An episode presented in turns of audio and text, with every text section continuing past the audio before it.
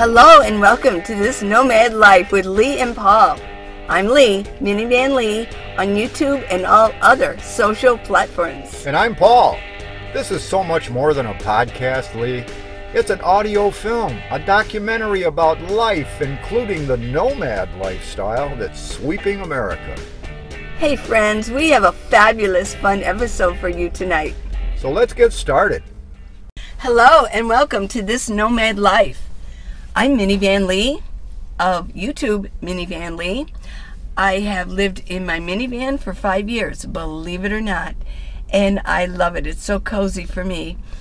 I do have videos about how I do it all in my minivan, and I have fun videos too, just entertaining things that have to do with nomad life and just life in general. And we also have Paul here. Hey Lee, how are you? I'm pretty good. I'm pretty good. I'm good. too. I had a great day. My name is Paul Griffith, and sharing this podcast time with Lee, bless her heart, for letting me butt in here and take no, on part no, of this. you're but like you are integral in this podcast. I don't know about that, but anyway, I've been on the road for a number of months now, and things are are gelling. I'm making Gelling, making some changes in my rig, you know, as I find things that I think no, this would be better over here or better over there, and so we're settling in after after seven months, something like that. But it does take some time. You have to live in it to really find out where you want everything and what you want, as far as that goes. well, that's normal for nomads. Oh, I think so. You have to tweak things. You have to live it and you have to tweak it. Well, a major thing that I'm somewhat considering is right now I have a big oversized cot in my rig, and it goes from the back to uh, the front of the van, takes up more than half of the width of the van, and I'm actually thinking about building a bed frame crossways from side to side putting a mattress on it, you know, a piece of plywood and then a mattress, nothing fancy, but that would give me much more room in the center of the van for more storage, for bins, for uh, I could put things underneath that bed. So I'm considering that. I don't know what I'm going to do for sure yet, but uh, as I say, you just keep on thinking about things and what you could improve and what you could do without or what you need to buy because you find that you can't live without it. So it's interesting. It's it's a continuing process that just moves along. It's a work in progress. Absolutely, Yeah. absolutely. Some people would say that about me, even at this uh, tender age. You are a work in progress, Paul. I, I'm here to attest that. Yeah. So what we do today? Did we have a good day? Uh, we really did. It was a good day. We went to church today We did. It was a wonderful service. I liked it very much, and with Hobo Joe from Hobo Joe on the Go channel on YouTube. Yeah, she's uh, come and surprised us and spent a couple of days with us. Actually, more than a couple. So it was very nice to spend time with her, and she went with, to church with us this morning. And then after church, we went to our favorite park, and we knew this was coming, but lo and behold, they had an air show there. And being an old uh, Air Force veteran, it was wonderful to see the U.S. Air Force Thunderbirds taking off and landing and doing their acrobatics. Uh, they were based uh, this weekend at Davis Monthan Air Force Base, Yeah. and it was very cool to see them roaring through the sky. I really enjoyed that. That it, it was noisy, but it was fun to watch. Right, and of course they weren't up there the, doing their thing all day long. They went. I think they went up three different times, Yeah. if I recall correctly. So Well, what was fun was during this week at the park that we like to go to, we got to see them practicing, and that was fun. you bet. It was almost like an air show unto itself. absolutely. Yeah. Yeah. So that's why we didn't bother going out to the base. You could uh, pay to get bleacher seats and all this stuff, but hey, it was an air show, and they they need a lot of room. Yeah. And uh, some of those stunts took them right over the park where we were, and we got a, a few shots of them flying by at breakneck breakneck speed. It was very cool. something that I won't soon forget. So, so what are we going to talk about today, Lee? What is going on? We're going to talk about, wait for it, South Dakota. Now, before you turn off your uh, uh, phones and iPads and computers, don't leave us yet. It may South not sound Dakota. like the most interesting topic in the world, but I'll tell you what, It is interesting. both Lee What? and I learned a lot about South Dakota. What is so unusual about South Dakota? Well, we're going to tell you. And but I do want to just go. I had a question, in in case you do. Why did the Dakota territory territory from 1860? Why did it break up into two different states? Well, I researched it, and in 1860 it was called the Dakota Territories, and there were the requirements to be a state stated. You had to have 60,000 residents and you had to have enacted and presented a state constitution. South Dakota area had way enough people to to start a state whereas the North Dakota area territories they did not they only had like 37 Right. um, thousand uh, in the northern area, but the South Dakotans felt said that they were um, oh what was that word that they used? They were um, Disreputable? they were they were disreputable. They were like fur traders, and they had uh, their own little uh, trading route. Also, they said the South Dakotans said that they were they were not nice to the indigenous peoples, so they went ahead and enacted their own state constitution and that's when they broke up but there was also i guess there was also politics were involved in it also. Always, politics always gets involved. Right. Yep. But that's not so unusual. I mean, we've got the Carolinas, North and South. I don't know why they broke up, but and then we have. I always wondered about Virginia and West Virginia. I did not look that up. Right. But what other what other states did you mention? Well, you know what? I it makes me think about my own home state of Michigan. I, as you know, spent probably close to four months, the first part of my nomad time on the road, in the Upper Peninsula of Michigan. Which, uh, for those of you that aren't familiar with that area, it's an entirely second. It's a second peninsula.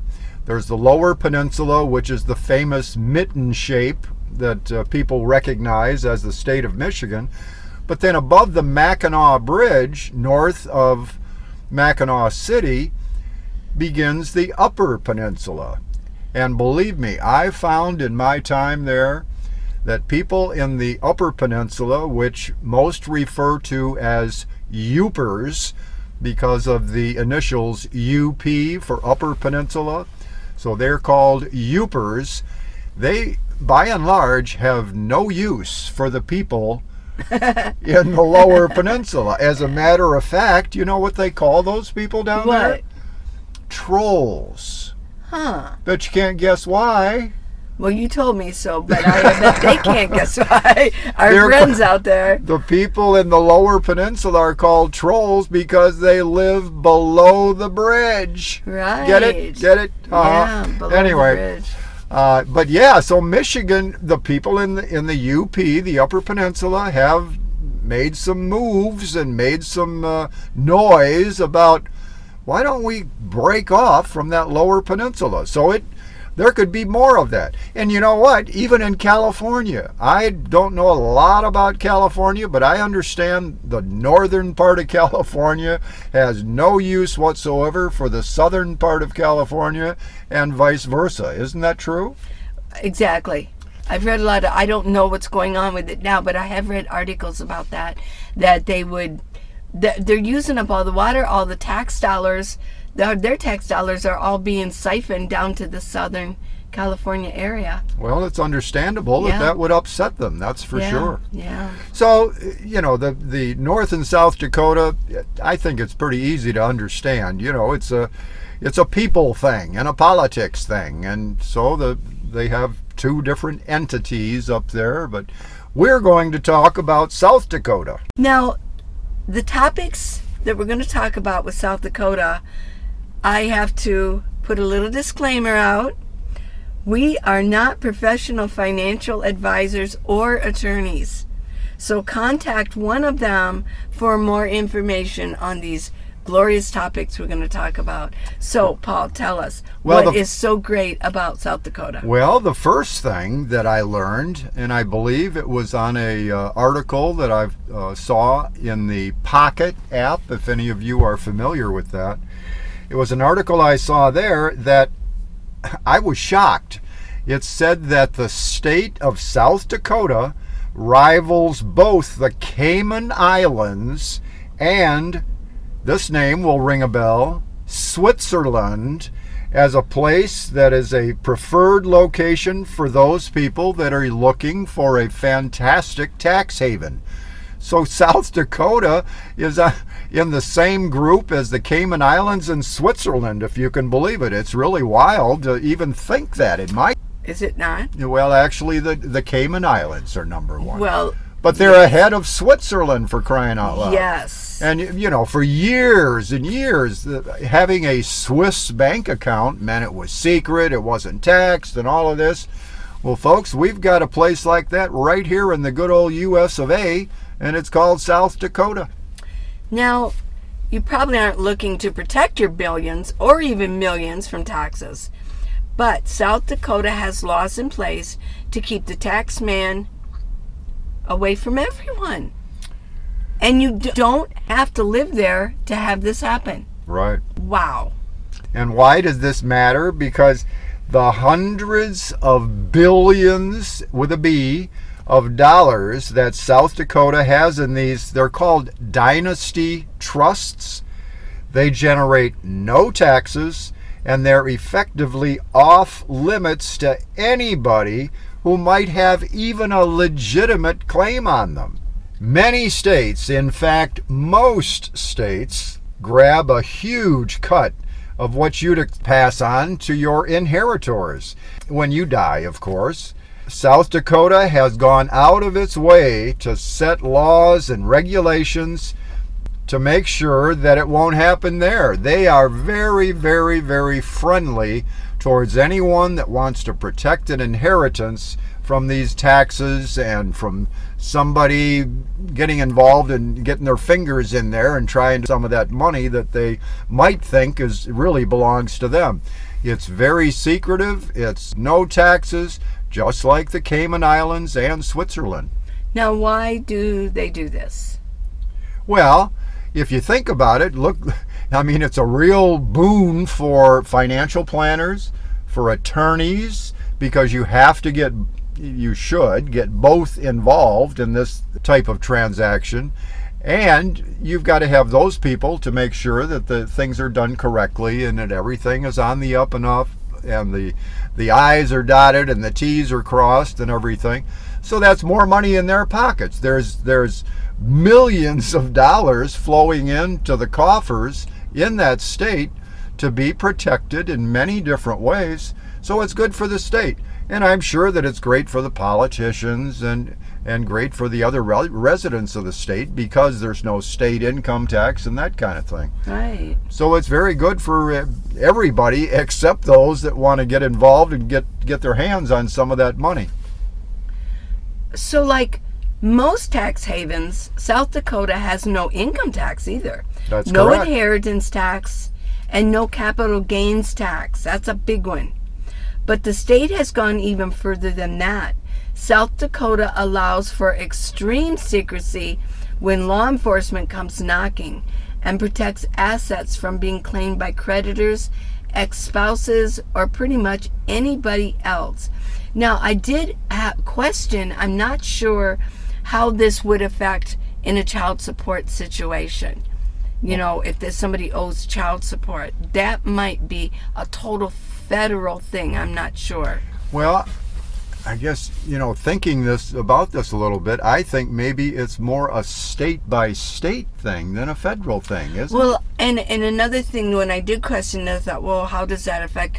I do believe that if you are in arrears horribly, then you really aren't supposed to leave the state that you owe the arrears in Okay. anyways. So I just I could just question that just a little bit, but that's that's pretty wild, isn't it? It certainly that is. That it protects your assets from being claimed.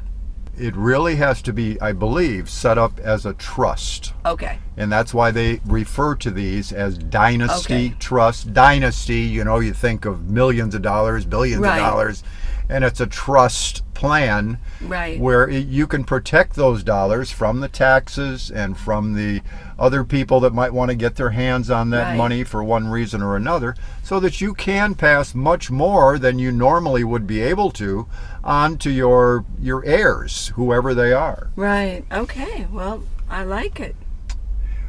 it is something to look into because of South Dakota and what they're doing, and also other rival tax haven states like Nevada and Delaware. The United States now ranks second only to the Cayman Islands for financial secrecy, which just blows my mind. I would have never thought that Right. a a my excuse me South Dakotans, but kind of a minor state would have such an effect on the entire uh, standing of the United States of America Right. as far as secrecy and inheritance goes. It's truly Good amazing. job, South Dakota. yeah. Go South bet. Dakota. I would agree. Let's go, South Dakota. Well, now you might uh, wonder, well, what's in it for me? You know, I'm a nomad, perhaps, or you're living in sticks and bricks. It doesn't matter. And I don't have a billion dollars of inheritance that I'm worried about getting uh, to my kids and my grandkids and nephews and nieces or whatever. So, how does this stuff affect me? Well, if you have a sizable inheritance, and I am I going to define sizable? No. Sizable will matter to you much more than it will me, but it might be something to think about if you want to protect those funds from taxes. You know, if you've got uh, no, pick a number. If you've got $50,000 put away in your inheritance fund for your family, well, maybe you don't want to bother with this. But it's not out of the question that a lot of us folks, not including me, but a lot of us folks might have a few hundred thousand dollars put away for our uh, inheritance for our family. Well, even if it's fifty thousand dollars, that's a sizable amount to most people. Well, it and is. if they're going to take half of that, come on. That's right. I mean, who wants the government to take half of anything for crying right, out loud? right. Yeah. So that's why we bring it up. And of course, there there was uh, another reason in that we found that South Dakota is a very, very, very popular state that people choose for their domicile. And folks, a domicile is something that every one of the nomads out there needs to think about. If you haven't already, Well, it's the most important decision you're going to make if you are going to start this lifestyle. It is the most important decision where you are going to domicile because everybody in the United States has to have one. I would certainly agree with that. That is absolutely true, and it is very important. So, yes, each of us needs to think very carefully about our domicile. So, what what is a domicile? What are we talking about here? If you haven't really looked into it, well, the dictionary says that a domicile it's a noun and it is the place where a person has his or her permanent principal address to which he or she returns or intends to return someday. It's like you're home, but you're not there.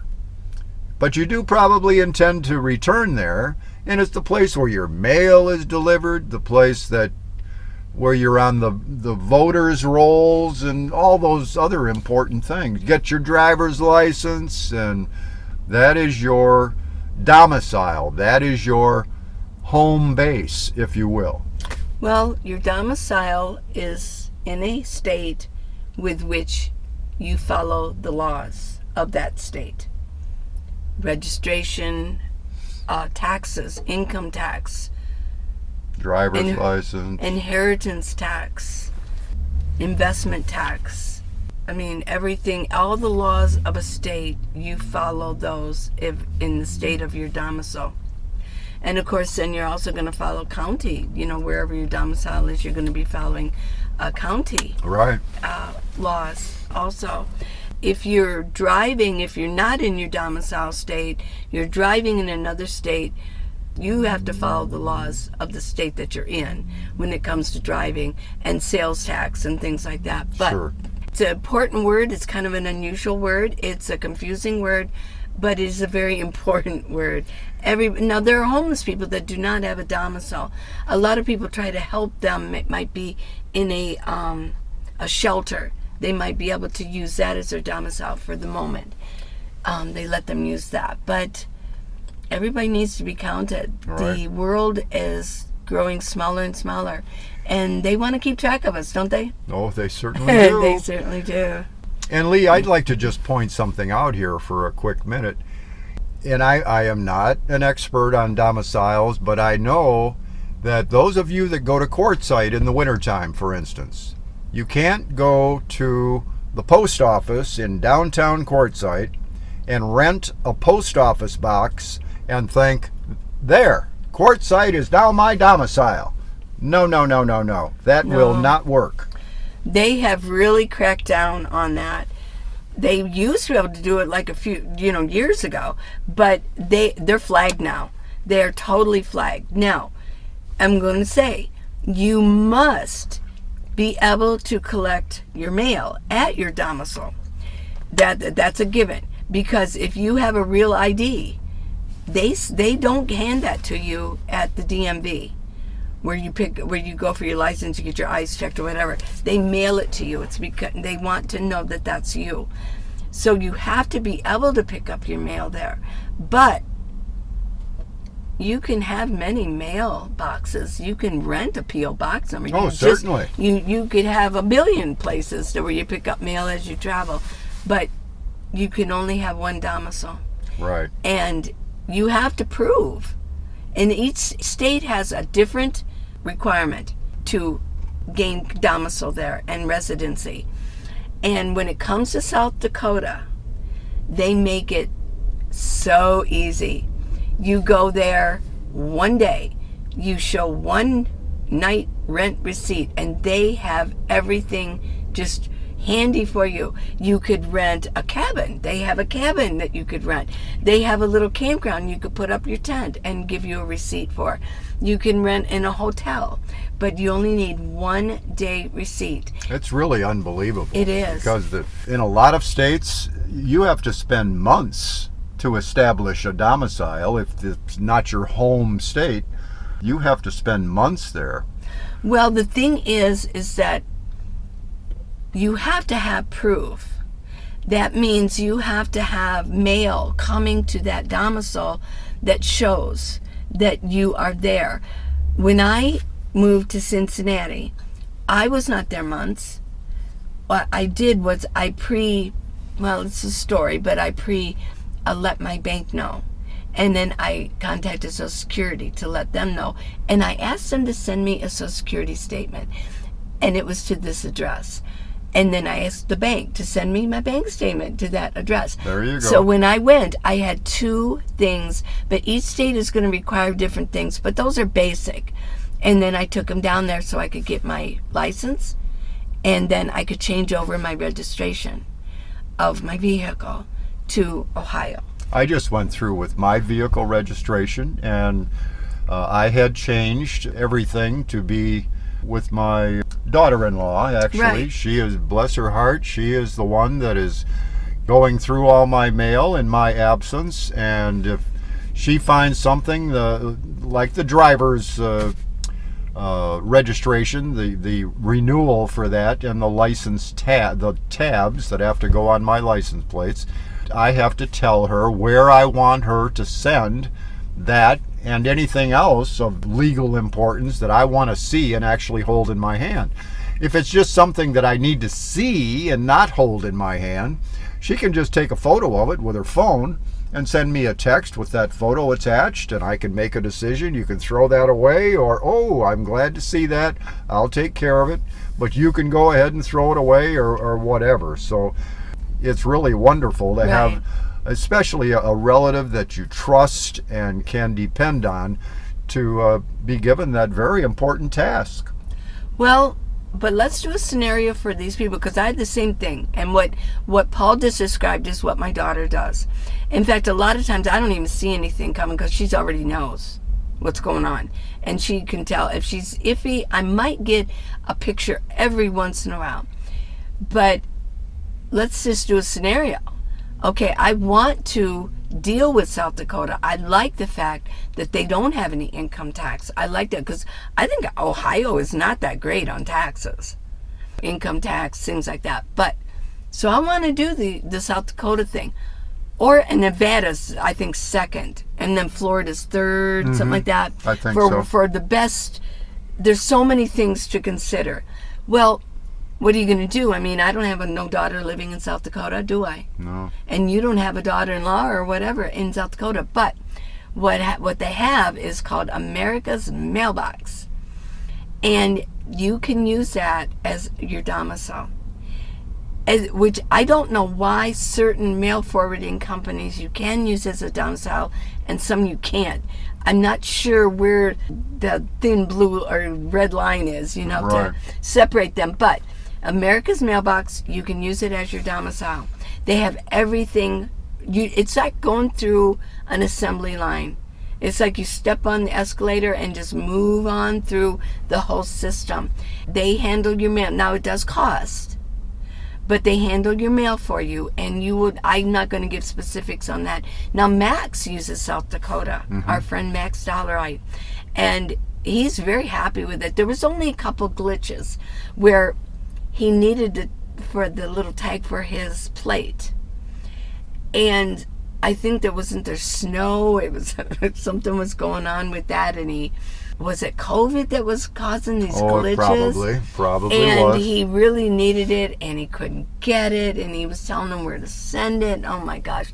So but other than that everything runs pretty smooth with south dakota. Yeah. and they here's another thing too folks you can just get a concealed uh, without going through the classes you can get a concealed um, what's that called the con- Handgun permit, yeah yeah concealed carry permit. Right, exactly. Another thing too that South Dakota will do for you, it's going to cost you not a lot, but it will cost you. they will help you and almost hold your hand the whole way to get your license and your your vehicle registered. If you don't want to pay for that, you do have to go, but they'll give you everything you need and they'll give you the addresses, but you got to go do that. You within a week, you can be ready to go. And of course, the other thing we were talking about, uh, what's in it for South Dakota? You Yeah. know, to have all these things uh, happening there. Well, if people create a domicile and use South Dakota and become, if you will, a resident of South Dakota, that gives them more residents, which give them more representation in Congress. Exactly. That's so- I think that bottom line. That's why they do that. Maybe so. Now I do know that South Dakota is cold in the winter and it's very hot in the summer, which brings me to usually on your birthday, around your birthday, you have to go get your driver's license every four or five. I think in South Dakota you said five years. That's what I understand. So Yep. if you're a nomad, I mean, it can happen. What it can happen, but if your birthday falls in in January or February, and you're a nomad, and you're just having so much fun and Quartzsite, and you're just soaking up, and you go and tell your friends, "I got to go to South Dakota." They'll look at you like you have lobsters growing out of your ears, huh? Yeah. So that's something to consider. That would not be a fun trip in No, it January or. February. Going back to South Dakota, and a lot of t- in most states you can't get your license too far in advance. Right, Yeah, right. you say, "Well, I'm here in June for January." They'll be like, "Huh?" No. I, I could be wrong, but I think in Michigan you can do it up to 30 days prior to your Right, birthday. yeah. I think that's it. Well, listen, Lee, why don't we just run down a quick list of things that nomads need to consider when they're thinking about their domicile? I mean, that controls tons of different things that you take care of in your everyday life, like income tax, sales tax, use taxes, the ease of managing contact with a state while living on the road, whether it's for a driver's license and getting the ball rolling, vehicle license, and inspections. As a matter of fact, at least the last time I checked, South Dakota doesn't have any need for vehicle inspections. They're just like Michigan. We don't have to take our vehicles in for an inspection. Those are all things to consider, plus more, right? Other things to consider are retaining access to your doctor, to lawyers, accountants, and other professionals. And you want to remain possibly close to friends and family. Or maybe you don't want to remain close to friends and family. That can happen too. Well, So if you're the- nomad, why would you worry about that? Because you're going to travel anyway. Yeah, I mean, you can talk to them on FaceTime, right? Sure. Yeah. I'm just sorry, but yeah, you can talk to them or, yeah. Right. Yeah. And if you're on, if you're 65 and over, you can have access to Medicare, which you can access facilities everywhere in the United States. Right. Right. But if you're younger than 65, that would matter. Now, I do have a book, How to Live in a Minivan, the Minivan Leeway, but it's also about, there's more details about minivans, but it's really A to Z to get started to get on the road. It's available in ebook or paperback, and it's on Amazon. Just search for Minivan Lee, and I'm going to show up on Amazon. Well, I there's a whole chapter dedicated to domicile and mail forwarding. Not if you want to go mail forwarding, you need to check out the prices and the fine print. They're not all equal. And not every mail forwarding business you can use as a domicile. And believe me, I could I would if I could explain that to you, I would. But I have yet to find out why some can and some can't. But you need to ask those specific questions and don't get an iffy answer. I did talk to one lady who had a mail forwarding company and they're all over and she contacted me and wanted me to review it for her she wanted to sponsor my youtube channel well when i was really getting down to the nitty gritty she didn't she could not tell me that all the mail forwarding addresses in every state could you could use as a domicile that was a little too iffy for me and i You bet. didn't i Yeah. i i kind of put that on the burn i said no i cannot I cannot sponsor or tell anybody about something that a regular nomad is not going to want to use. The only reason you'd want a mail forwarding is because you are you going to use it for your domicile? I suppose there could be a few people that say, "Well, no, that would be good," but no. Um, the main reason we need mail forwarding is because we want to use as a domicile. There are so much to consider. There's so much fine print that is one of the advantages that Paul and I have to having family who is willing. Now, I'm going to tell you that you do not want to just ask your aunt and uncle or your sister or your brother-in-law to handle your mail.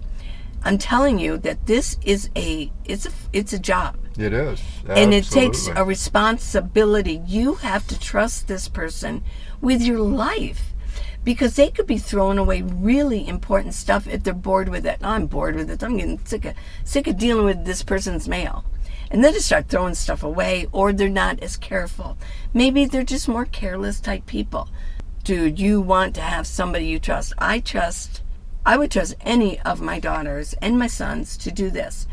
But my daughter in Cincinnati, Ohio, does this for me. And God bless her. And I know she's probably listening. Hey, love you.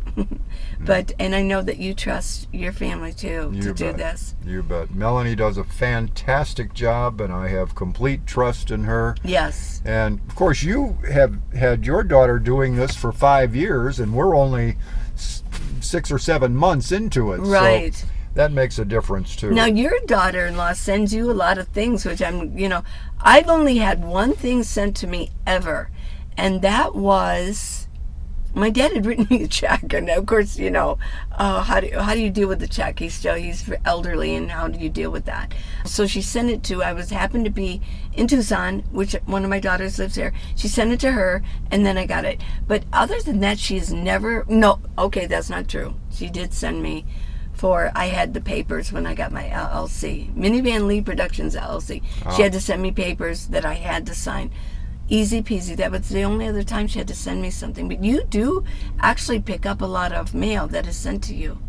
Well, we're still learning. You know, Okay. we're, we're uh, new at this, so I it's better for her if she can just send these things to me and then I've got it. I can make a decision or deal with it or act on it, whatever needs to be done. So Now, where do you pick up your mail? Why don't you tell our friends out there and our listeners how you do receive your mail? well, there are. It depends where I'm at. Okay. When we were in California, I used a UPS store. Of course, you have to pay for that. You can use their address. You can put your name, care of UPS store, and their address that they will furnish to you. And then you go there and you pick up, and depending on how big the package is or how small, it could be $5 or $10 or more if it's something heavy. I could have Amazon packages sent there too Yes. or anywhere else mail order that I might place an order. So it worked out very well. Now, you could also, we picked up so much at the UPS store, they actually recommended you should have gotten a, A if you were going to be here, the box would have been a lot cheaper because UPS has gone up in price. Yeah. Oh, yeah. And we do a lot of reviewing for the YouTube channel. And every time somebody would send me something, a product to review, some of them were heavy. Like the Oakmo, 50 Oh, pounds. that's for what I paid like $15 for that coming through. yeah. So even with packages, I paid quite a bit. Even just mail, they were start, uh, starting to charge me not five but ten dollars Yeah. for smaller envelopes. So it does cost money. But so if you're going to be in an area for a while, you probably want to get a PO box. Right. Yeah. And I'm quite sure that that's what I'll wind up doing in Quartzsite. Right. Because I'll be there for at least Yeah. two, if not three months. And that's plenty of time to make that box worthwhile. And we've already uh, mentioned we're just going to go halves on it and just use it Sure. for both of us. Why not? And then people can send us things. Right. And a lot of our listeners can actually send. So many people say, "How do I get a gift to you? I want to send you something." Well, here you go. This is one of the first times that I would be getting a PO box, but we probably will. Yeah. The So- other thing I just want to mention because I was talking to a friend of mine the other day, and she didn't know anything about these. We had a, a video, I don't know, three, four weeks ago, where the opening of the video was showing us going to this unit of lockers. Yes. And what it was was Amazon lockers. You can tell Amazon, I'm in so and so a city, and there is an Amazon locker on Elm Street, and I want this package, this order that I'm placing, sent to the Amazon locker on Elm Street. And lo and behold, if you're a Prime member, for one thing, in a couple days, a day or two, or three at the most, your package will be ready for your pickup at that locker. It works slick as a whistle. I loved it. I will mention that you do have to pre-pick it. You need to. Let me just tell you. I know you might remember this, but you need to go to on your on the app. You need to go to your account, scroll down your addresses, click on that, and then it will say at the top, pick a new address. Don't pick that one. And below that it says pick a new pickup location. And then you type in the zip code where you're at. And you can pick it there. Now, I will say that every Amazon locker, it's so cute, has a name. The, eh, their name, everyone is has a name. Yeah. Yeah. So it's, it, eh, really unusual names. There's probably so many names they have to go through, but they're really unusual. So like a hurricane, they name hurricanes. They name mm-hmm. storms, snowstorms. They name lockers, and they also have Amazon hubs too, that you can pick things up. I'm going to return something, and guess where I'm going to return it to? Amazon I picked Hub? it. Well, it was an Amazon hub. It said uh, Whole Foods. Okay. because they own Whole Foods now. I forgot about that. oh, very so good. I can, it's right over there. We just go past it almost every day, and I'll drop off that thing I have to return. Uh, Okay. Some bike gloves that were too small. So yeah, uh, Well, if the bottom line here, folks, is that not just for the inheritance kind of trust information and what they do with those in South Dakota, but also if you want to make your domicile in South Dakota. South Dakota is friendly. They're very accepting of full time RVers as residents. The process of domiciling in South Dakota is easy and relatively inexpensive. RVing costs, you know, your registration, your insurance, and all that stuff. Actually, it generally decreases if you domicile in South Dakota, I understand. Driver's license are valid for five years, and it requires less than two days in the state to get a driver's license, and an RV registration can be done from out of state. So they they bend over backwards to make it Yes. easy for you to get your domicile in South Dakota. So it's something to think about. It's not for everyone, but might be for you. little a little trivia here. A couple years ago, they tried to put the kibosh on that that system because residents were were upset that all these residents and they don't even have any involvement or in Oh. in the community and they're making all these decisions through their vote when they have no investment other than just having a domicile there but it did not go through so they're still yeah Well, I guess that just goes to show you that the South Dakota State House or the uh, representatives in South Dakota want to make sure that that system stays in place. Well, they need the representation in Washington, D.C. right. I don't have the numbers of how many people domicile there, you know, that are nomads, but it's got to be large. Right. And that may not be a number that they like to publish, actually. Exactly. Well, I hope everybody found this interesting. South Dakota. Who knew? Who knew? Who knew? Good old South Dakota. I know. Well, thank you all for listening, and we just love bringing you this information and things that make you think, things that make you go, hmm. hope you can find it useful and uh, hope it wasn't boring for you. Oh, We didn't absolutely wanna, not. We don't want to bore anyone. At any rate, we hope it was helpful and useful. Put it to your best use. And don't forget, be cool.